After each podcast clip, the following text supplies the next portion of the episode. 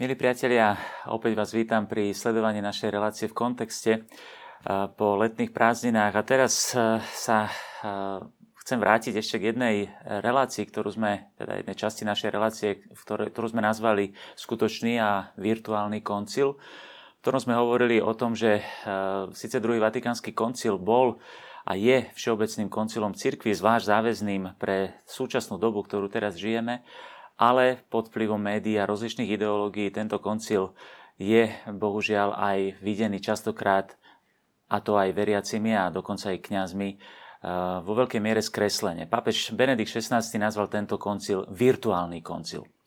A eh, hovoril, že tento koncil nezodpovedá skutočnému koncilu. A jednou z oblastí, kde sa eh, táto virtualita ehm, prejavuje, je aj liturgia. Ja som slúbil v tej predchádzajúcej relácii, že sa k tejto téme ešte vrátim a touto dnešnou časťou chcem e, splniť tento svoj sľub. Zároveň e, jeden z najbližších spolupracovníkov pápeža Františka, e, ktorý je prefektom kongregácie pre Boží kult a disciplínu sviatosti, čiže je to spolupracovník, ktorý má na starosti liturgiu a ktorú zveril svätý Otec práve jemu, je kardinál Robert Sarach, ktorý na liturgickej konferencii v Londýne v júli tohto roku um, vyzval kňazov, aby začali slúžiť svetu omšu uh, smerom k východu. Uh, doslova povedal, že vyzval teda kňazov k spoločnej orientácii slávenia svetej omše. Teda kňazov a veriaci v tom istom smere k východu a do orientem, alebo aspoň smerom k apside, k pánovi, ktorý prichádza a mnohí túto jeho výzvu pochopili nesprávne. Krátko predtým kardinál navštívil aj Slovensko a mal som možnosť s ním asi hodinu rozprávať, keďže navštívil našu farnosť e, v Petržalke, farnosť Svetej rodiny. Niektorí mu vyčítajú návrat pred koncil a pretlačanie starej ešte predkoncilovej liturgie. A mnohí aj jeho výzvu v Londýne e, interpretovali ako zásadnú zmenu v liturgii a ako výzvu k návratu pred koncil. Ako máme chápať tieto diskusie ohľadom liturgické reformy druhého Vatikánskeho koncilu. Bohužiaľ mnohí, ktorí o týchto veciach hovoria a diskutujú, chýbajú im um, tie najzákladnejšie informácie. A tak som sa rozhodol k tejto téme ešte e, vrátiť a pokúsim sa v týchto 20 minútach vniesť aspoň trošku svetla do tejto problematiky.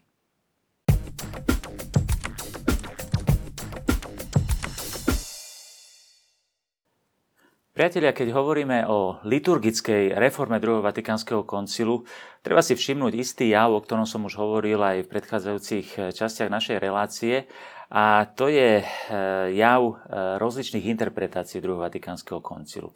Mohli by sme to tak jednoducho zhrnúť, že existujú dve základné interpretácie druhého Vatikánskeho koncilu. Takzvaná interpretácia diskontinuity alebo zlomu a na druhej strane interpretácia kontinuity.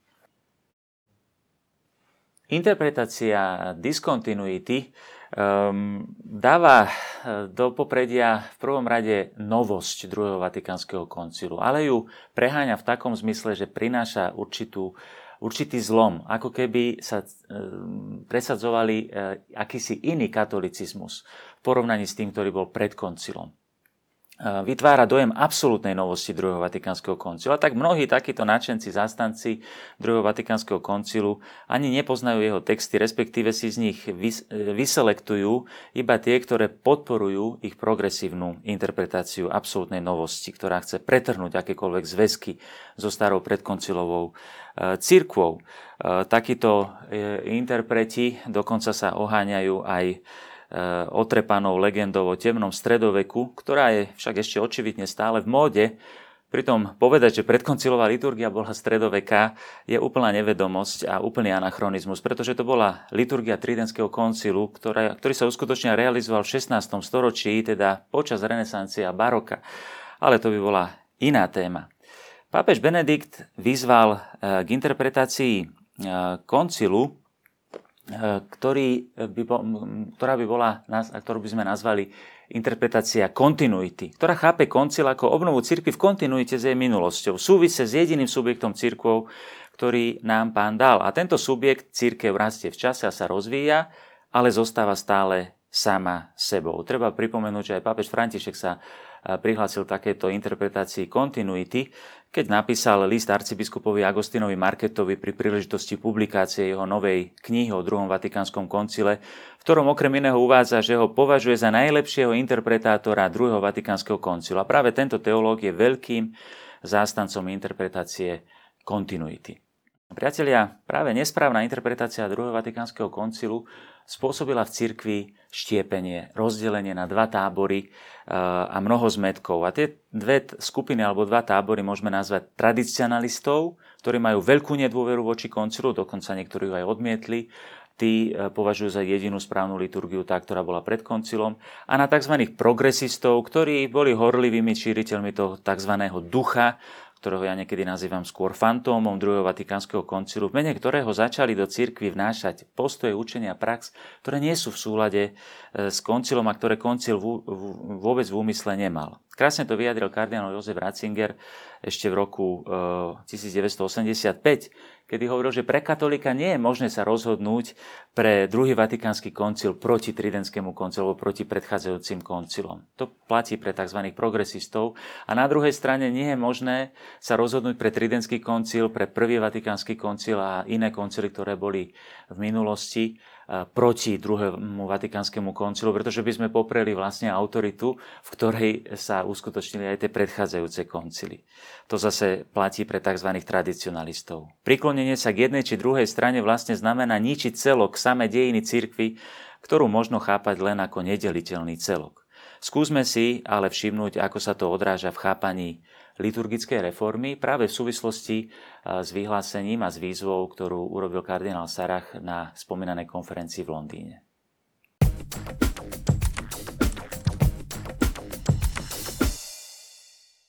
Vyhlásenie kardinála Saraha, respektíve výzva ku kňazom, aby slúžili svetu omšu smerom k východu, respektíve k apside kostola, vyvolala nemalú polemiku.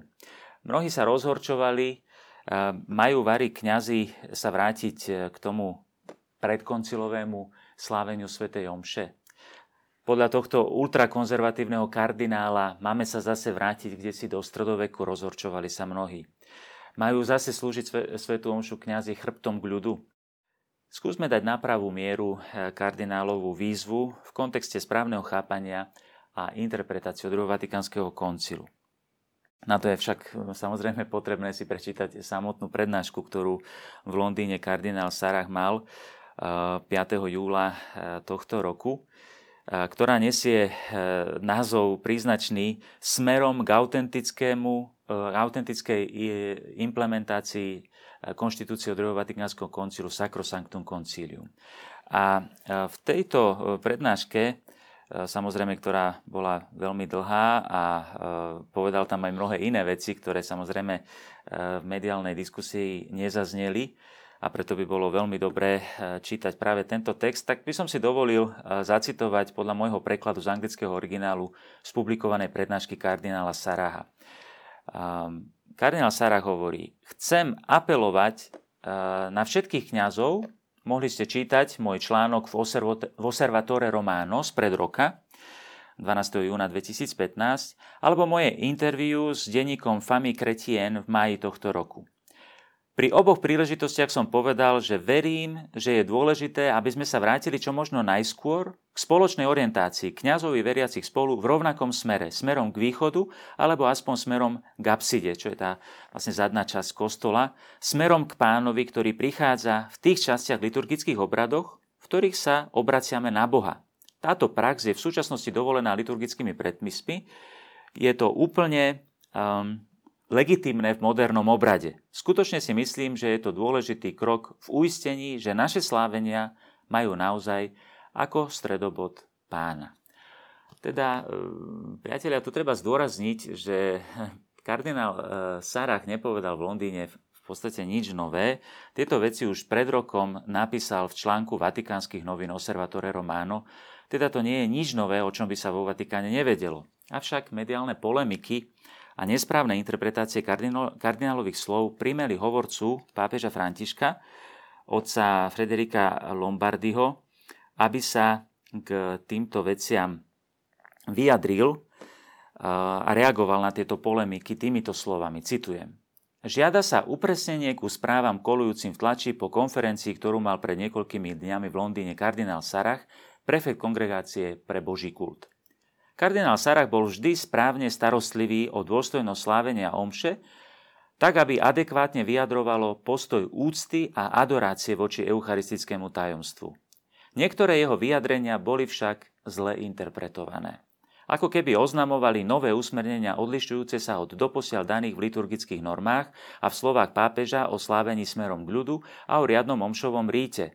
Je preto dobre pamätať, že vo všeobecných smerniciach rímskeho misála, teda sú to smernice pre súčasnú omšovú knihu, ktoré obsahujú normy týkajúce sa eucharistického slávenia a sú stále plne v platnosti, sa v čísle 299 uvádza. Oltár treba postaviť oddelenie od steny aby ho bolo možno ľahko obchádzať a aby sa na ňom mohla služba, bohoslužba konať tvárou k ľudu, čo treba zabezpečiť všade tam, kde je to možné. E, presnejšie by sme to mali preložiť, čo je osožné zabezpečiť všade tam, kde je to možné. Nech je však na takom mieste, aby bol skutočne stredom, ku ktorému sa spontánne zbieha pozornosť celého zhromaždenia. Čiže Um, niektorí toto vyjadrenie hovorcu Svetej stolice interpretovali, ako, ako by bolo adresované kardinálovi Sarahovi. V skutočnosti sú adresované nesprávnym interpretáciám jeho slov v tlači. Poprvé, kardinál Sarah nevyzval k tomu, aby kňazi zo starého predkoncilového obradu urobili riadny obrad. Um, na obrazovke vidíme fotografiu zo slavenia z Londýna, kde mal sám kardinál Svetú Omšu ktorá bola síce smerom k východu, ale bola to e, Sveta Omša v tom obrade, aký používame bežne po koncile, teda v tom novom, tzv. novom obrade. Sám kardinál teda takto slúžil Svetú Omšu a po druhé nevyhlásil slávenie Svetej Omše smerom k východu ako záväzné pre všetkých a všade. Kardinál Sarach v spomínanej výzve pridáva e, tieto slova, všimnime si ich. Um, skúsim teda preložiť tieto slova, ktoré povedal. A tak, drahí otcovia, pokorne a bratsky vás žiadam, aby ste zaviedli túto prax všade tam, kde je to možné. Isté s rozvážnosťou a s nevyhnutnou katechézou, ale aj so smelosťou pastierov, že ide o dobrú vec pre církev, o dobrú vec pre náš ľud.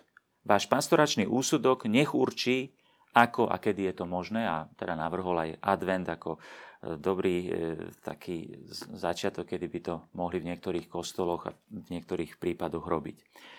A tu je však nevyhnutné objasniť niekoľko skutočností, e, milí priatelia.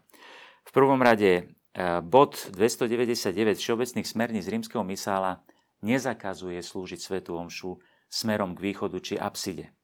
Treba zdôrazniť, že tento bod necituje priamo konštitúciu Sacrosanctum Concilium II. Vatikánskeho koncilu, ale ide o inštrukciu Inter Ecumenici, ktorá vydala, ktorú vydala tá istá kongregácia pre Boží kult, ktorý sa nazývala Kongregácia pre obrady, ktorej hlavou je teraz kardinál Sarach. Pápež Pavol VI Samozrejme potom však schválil nový rímsky misál ako záväzný pre celú církev a každého kňaza vrátane tohto bodu e, smerníc.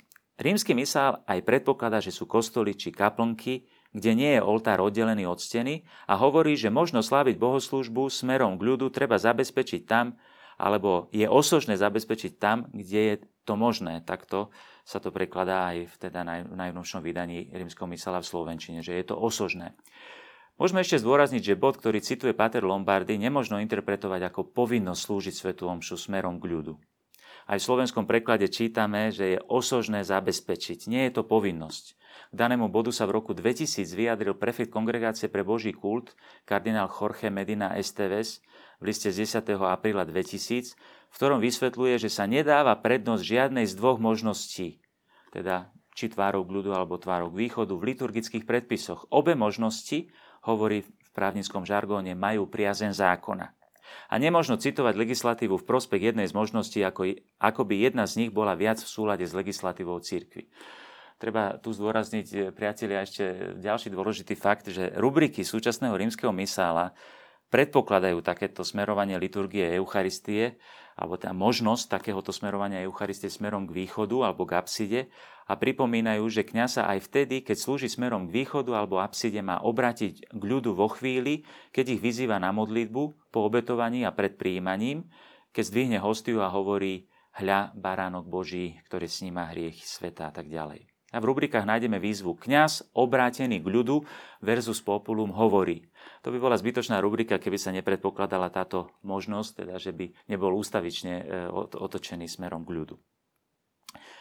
Sám som e, slúžil, samozrejme treba povedať, že aj v prípade slúženia Sv. Omše takýmto spôsobom smerom k východu je kňaz samozrejme obrátený k ľudu veľkú časť svätej Omše počas liturgie slova, počas homílie, ale aj počas samotnej eucharistickej modlitby, ako sme práve videli. Sám som slúžival takýmto spôsobom takmer dva roky svetú Omšu v rímskom oratóriu pri hrobe svätého Filipa Neriho, kde je kaplnka tak uspôsobená, že ten oltár je takýmto spôsobom situovaný a nepotrebovali sme k takémuto sláveniu vôbec žiadnu novú smernicu. Kardinál Sarach vyzval k obráteniu na východ, najmä počas liturgie obety, teda počas modlitieb adresovaných Bohu. Teda, e, priatelia, hovorca Svetej stolice správne poznamenal, že kardinál Sarach neprináša žiadne nové smernice. Kardinál Sarach iba pokorne vyjadril svoj názor, že tá možnosť, ktorú súčasný mysál e, umožňuje, e, že slávenie Sv. Omše smerom na východ je blahodárne pre snahu vrátiť Sv. Omši jej dôstojnosť a ducha adorácie, a úcty pred Bohom. Sám e, Pater Lombardy ocenil túto túžbu kardinála, keď vyhlásil, kardinál Sarach bol vždy správne starostlivý o dôstojnosť slávenia omše tak, aby adekvátne vyjadrovalo postoj úcty a adorácie voči eucharistickému tajomstvu. A zdôraznil potrebu dobrej katechézy, pretože iste tieto veci treba Božiemu ľudu vysvetliť. To nie je len o to, či budeme otočení tak alebo tak. Keď e, Boží ľud nerozumie liturgii, aj druhý vatikánsky koncil veľmi zdôrazňuje práve potrebu katechézy liturgickej a vysvetľovania zmyslu liturgie veriacim. Kardinál Sarach sa neprikláňa ani na stranu tradicionalistov, ani na stranu progresistov v liturgii. Sám hovorí, že lipnutie na jednej pozícii nie je dobré. Pápežovi Františkovi leží na srdci, aby sa plnšie a e, korektne realizovala reforma druhého vatikánskeho koncilu. A zostáva ešte veľa urobiť podľa neho, podľa pápeža Františka, aby sa realizovala v praxi konštitúcia Sacrosanctum Concilium. Kardinál v spomínanej prednáške, a musím povedať, že mi to hovoril aj v osobnom rozhovore, um, spomenul to, že pri súkromnej audiencii u pápeža Františka ho pápež František e, vyzval a požiadal, aby študoval správnu aplikáciu reformy koncilu, teda možnosť určitej oficiálnej reformy reformy. Aby sa dva obrady, teda ten starý mimoriadný v súčasnosti a nový v súčasnosti riadny, navzájom mohli obohacovať. Eh, objavuje sa tak znovu dôraz 23. 23. bodu Konštitúcie Sacrosanctum Concilium, kde nachádzame výzvu, citujem, aby sa zachovala zdravá tradícia a pritom sa otvorila cesta opravnenému pokroku.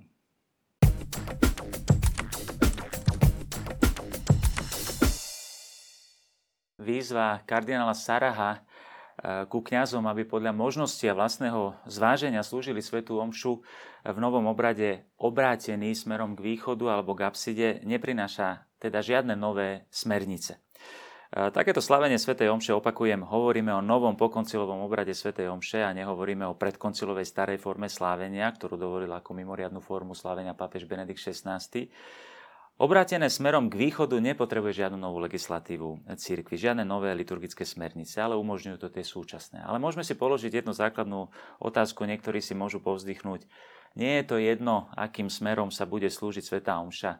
Nie je dôležitý skôr vnútorný postoj.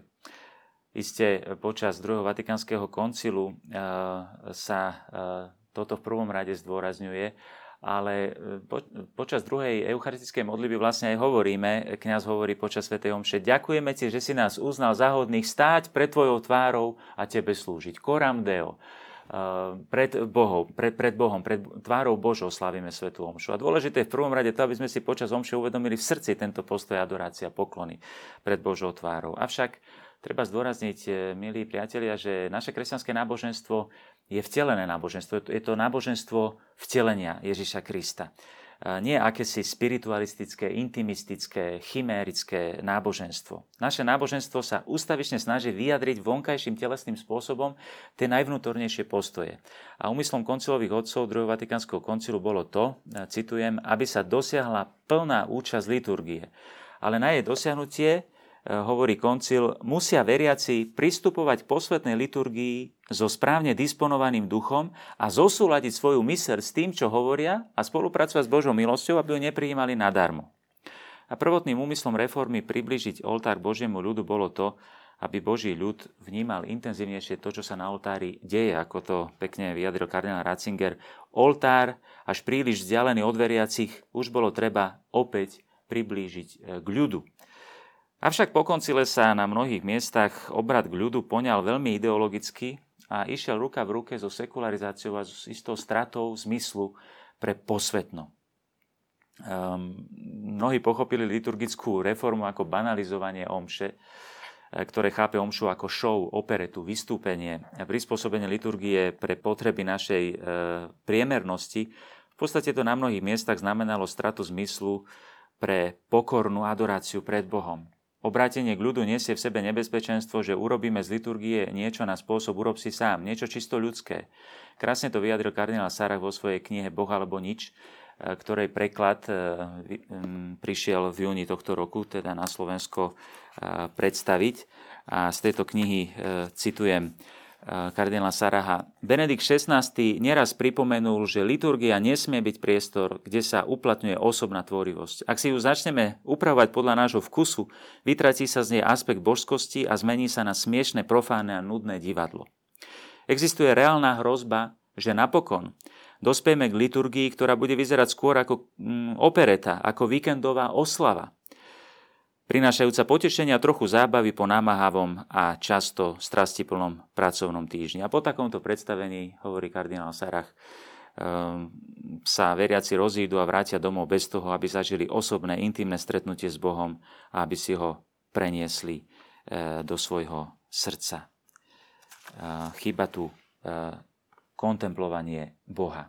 Teda, milí priatelia, otázka smerovania liturgie nám môže pomôcť prehlbiť zmysel liturgie ako také. A preto je dobré, aby sa o týchto veciach diskutovalo v cirkvi. Je to príležitosť prehlbiť si porozumenie liturgie, ktorá je prameňom a vrcholom života cirkvi, ako sa krásne vyjadril druhý Vatikánsky koncil.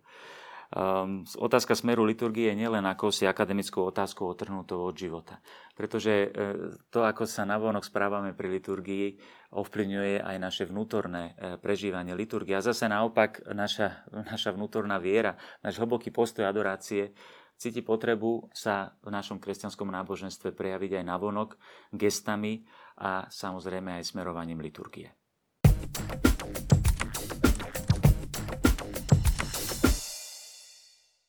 Priatelia, výzva kardinála Saraha ku kňazom, aby sme e, my kňazi slúžili svetu omšu podľa starostlivého zváženia, v niektorých prípadoch aj smerom k východu, nie je v cirkvi nič nové, čo by sa v súčasnosti už neuskutočňovalo. Všimneme si aj na obrazovke obrazok pápeža Františka, ktorý tiež takýmto spôsobom slúži e, svetu omšu obratený k východu pri jednej príležitosti. E, treba zdôrazniť, že túto otázku smerovania liturgie alebo liturgickej reformy ako takej otvoril už pred 15 rokmi kardinál Ratzinger e, v tejto knihe, e, ktorá vyšla v roku 2000. Kardinál Jozef Ratzinger Duch liturgie. Vyšla aj v slovenskom preklade, neskôr myslím v roku 2005. Kardinál Ratzinger v nej vyjadril túžbu po novom liturgickom hnutí. Tu treba povedať, že druhý vatikánsky koncil bol ovocím 10 ročí ehm, tzv. liturgického hnutia ehm, pred koncilom. Ehm, jeho veľmi veľkým promotorom bol aj teológ Romano Guardini, ktorý napísal Duch liturgie a práve na túto knihu reaguje kardinál Ratzinger a napísal novú knihu Duch liturgie, aby vzbudil niekoľko rokov po koncile, niekoľko desaťročí po koncile nové liturgické hnutie aby sa znovu prehodnotilo všetko, čo bolo po koncile správne a čo nebolo správne a čo bolo správne nepochopené alebo nesprávne pochopené, aby mohla liturgia cirkvi zažiariť v svojej ideológiami e, nezanesenej e, kráse. a otvára aj otázku smerovania liturgie versus populum v tejto knihe. Píše, napriek všetkým obmenám pretrvávajúcim až do druhého tisícročia zostáva pre celé kresťanstvo jasná jedna vec. Modlitba smerom na východ bola tradovaná od začiatku a predstavovala podstatný prejav kresťanskej vesmírnej a dejnej syntézy, syntézy jedinečného základu spásonosných dejín a ich smerovania k prichádzajúcemu pánovi. A potom vysvetľuje, ako teda v 20. storočí vznikla myšlienka sláviť svetu omšu smerom k ľudu. Citujem. Z topografických výskumov vyplynulo, že chrám svätého Petra bol umiestnený smerom na západ. Ak chcel celebrujúci kňaz podľa požiadavky kresťanskej modlitebnej tradície hľadieť na východ, musel pozerať k ľudu. To je dôsledok. Kto vie, z akých dôvodov sa pod vplyvom chrámu svätého Petra rozšírilo takéto rozmiestnenie v niektorých kresťanských chrámoch. Túto domnelú formu prevzalo liturgické hnutie v 20. storočí a na jej základe vybudovalo novú myšlienku bohoslužobnej formy. Eucharistia sa musí sláviť versus populum, smerom k ľudu. Oltár má byť preto podľa normatívnej polohy v chráme svätého Petra umiestnený tak, aby kňaz a ľud mohli na seba hľadieť a spoločne vytvárali okruh sláviacich. Len toto podľa liturgického hnutia zodpoveda zmyslu kresťanskej liturgie požiadavke aktívnej účasti. Len tak možno zadozučiniť pravzoru poslednej večere. A teda celebrovanie versus populum sa dnes zdá byť samotným plodom liturgickej obnovy e, uskutočne prostredníctvom druhého Vatikánskeho koncilu. Ale potom Kardinál Ratzinger podrobne vysvetľuje, že idea slávenia smerom k ľudu je veľmi problematická a cituje pritom francúzského teológa, bývalého luterána, ktorý podobne ako kardinál Newman vstúpil do katolíckej cirkvi a stal sa oratoriánom, Luja Bujera, ktorý tvrdí, nikdy a nikde predtým, myslí sa pred 16. storočím, nenájdeme odvolávku na to, že by sa otázke, či má kňaz celebrovať tvárou alebo chrbtom k ľudu, prisudzoval najmenší význam alebo venovala hoci len pozornosť. Um, milí priatelia, um, kardinál Ratzinger uh, sa vtedy chcel vyhnúť masívnym uh, opätovným zmenám a navrhol riešenie, ktoré bolo takým prechodným riešením, uh, ktoré by bolo trošku riešilo aj teda, keď je kniaz otočený smerom k ľudu, ako teda vrátiť to smerovanie liturgie k, tvárou k Bohu. A na záver tej kapitoly, kde hovorí o, o tejto, um, tejto problematike, vysvetľuje. Obrátenie smerom na východ, ako sme už počuli, súviselo so znamením syna človeka s krížom, oznamujúcim nový pánov príchod. Preto sa východ tak skoro spojil so znamením kríža. Ak nie je takýto možný obrad smerom na východ, môže poslúžiť aj kríž ako vnútorný východ viery. Mal by, sa, mal by stáť v strede oltára priťahovať pohľad kňaza i modliaceho spoločenstva. Nasledujme preto invokáciu Obráte sa k pánovi. Hľaďme spolu na toho, ktorého smrť roztrhla chrámovú oponu. Posledné desaťročia priniesli niečo, čo považujem za skutočne absurdný jav. Kríž sa začal klásť nabok, aby bolo lepšie vidieť kňaza. Varí je kríž pri Eucharistii rušivým prvkom. Je kňaz dôležitejší ako pán? Tento omyl by sa mal čo najrychlejšie napraviť. A to sa dá aj bez nových predstav, predstav vieb. A teda navrhuje e, kardinál Ratzinger, aby sa do e, stredu oltára e, dal kríž smerom, ku ktorému by potom kňaz mohol slúžiť svetu omšu. Takto sa to uskutočnilo aj v mnohých kostoloch v súčasnosti. Pápež František takto slúži svetu omšu. Priatelia, vzhľadom na časové obmedzenie našej relácie, myslím, že táto relácia, táto téma by si zaslúžila, aby sme sa k nej ešte vrátili. A, a preto dúfam, že moje dnešné rozprávanie vám aspoň trošku pomohlo zorientovať sa v tejto problematike. Dúfam, že sa spoločne k tejto téme ešte vrátime. Ďakujem vám za pozornosť a teším sa na vás niekedy na budúce.